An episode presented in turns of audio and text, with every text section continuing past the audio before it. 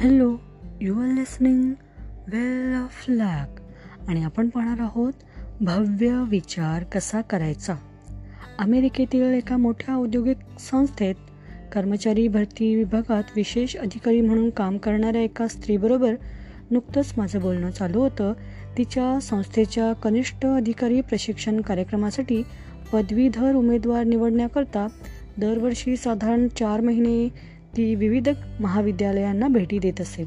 या मुलांपैकी अनेकांची मानसिकता पाहून माझी निराशा होते असा काहीसा सूर तिचा होता. बहुतेक वेळा दिवसात आठ ते बारा विद्यार्थ्यांच्या मुलाखती मी घेते. ही सर्व मुलं त्यांच्या पदवीच्या शेवटच्या वर्षाला असतात आणि या सर्वांना आमच्या संस्थेत काम करण्यामध्ये बऱ्यापैकी रस असतो. या निवड चाचणीत आम्हाला अनेक गोष्टी पाहायच्या असतात. त्यातील एक प्रमुख बाब म्हणजे उमेदवाराची प्रेरणा किंवा मोटिवेशन काही वर्षानंतर आमचे मोठे प्रकल्प चालवू शकेल आमची एखादी शाखा किंवा कारखाना चालवू शकेल किंवा इतर कुठल्याही प्रकारे आमच्या कंपनीसाठी भरीव योगदान देऊ शकेल इतपत क्षमता त्याच्यात आहे की नाही हे आम्हाला पाहायचं असतं. पण मी ज्यांच्याशी बोलते त्यातील बहुतेकांची व्यक्तिगत ध्येय पाहिली तर परिस्थिती वाईट आहे हे मला आवर्जून सांगावंसं वाटतं. तुम्हाला आश्चर्य वाटेल ती पुढे म्हणाली जेमतेम बावीस वर्षाच्या या मुलामुलींपैकी अनेक जणांना इतर कशाहीपेक्षा सेवानिवृत्तीनंतरचे फायदे काय आहेत यातच अधिक रस असतो. दुसरा सर्वसाधारणपणे विचारला जाणारा प्रश्न म्हणजे मला खूप फिरावं लागेल का? असं वाटतं की या लोकांच्या मनात यशस्वीता आणि सुरक्षितता हे शब्द समानार्थी असावेत. तुम्हीच सांगा अशा लोकांच्या हातात आम्ही आमची कंपनी सोपू शकू का? आजकालची तरुण मुलं मुली त्यांच्या भवितव्याच्या बाबतीत एवढी सावध एवढी संकुचित दृष्टी का बाळगतात? हे माझ्या तरी बुद्धीच्या आकलनापलीकडचं आहे. दररोज नवनव्या संधी निर्माण होत असतात. आपला देश विज्ञान आणि औद्योगिक विकासाच्या बाबतीत वेगानं प्रगती करतो आहे. आपली लोकसंख्या वेगानं वाढते आहे. हा काळ आशावादी असण्याचा आहे. संकुचित विचार करणाऱ्या लोकांची संख्या एवढी मोठी आहे. याचा अर्थ उत्तम कारकीर्द घडवण्यासाठी आपल्याला वाटते तेवढी स्पर्धा प्रत्यक्षात नाही आहे यशस्वीतेच्या संदर्भात लोकांना इंच किलो पदव्या आणि कौटुंबिक पार्श्वभूमीच्या परिमाणात मोजलं जात नाही. मोजमाप होत होते. त्यांच्या विचारांच्या आकाराचं आपण किती भव्य विचार करतो यावर आपल्या सिद्धींचा आकार ठरत असतो.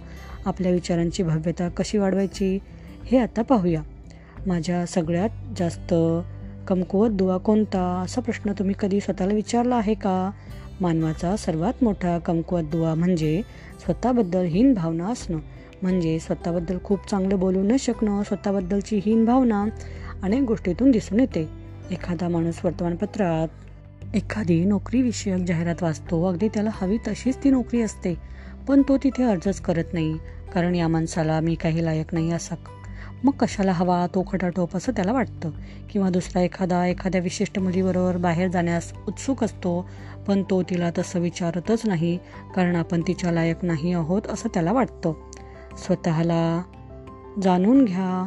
असा मोलाचा सल्ला विचारवंत हजारो वर्षापासून आपापल्या आपल्याला देत आले आहेत. पण बहुतांश लोक याचा अर्थ स्वतःची कमकुवत नकारात्मक बाजू जाणून घ्या असा लावत आहेत असं वाटतं.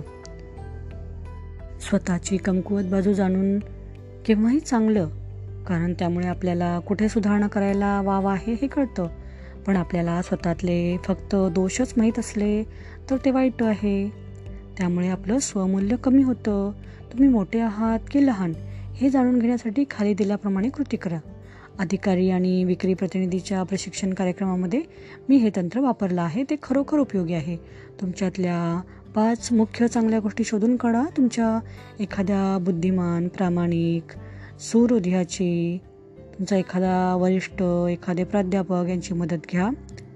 आपलं प्रांजल मत तुम्हाला देणारा तो असावा. दुसरी गोष्ट आहे त्यानंतर या प्रत्येक चांगल्या गोष्टीच्या नावाखाली ती गोष्ट ज्या व्यक्तीमध्ये तुमच्या एवढी अधिक मात्रेची नाही पण तरीही त्यांनी मोठं यश मिळवलेलं आहे अशा तुमच्या माहितीतल्या तीन यशस्वी लोकांची नावं लिहा. ही प्रक्रिया पूर्ण झाल्यावर तुमच्या लक्षात येईल की अनेक यशस्वी लोकांपेक्षा किमान एका तरी चांगल्या बाबतीत तुम्ही वरचढ आहात.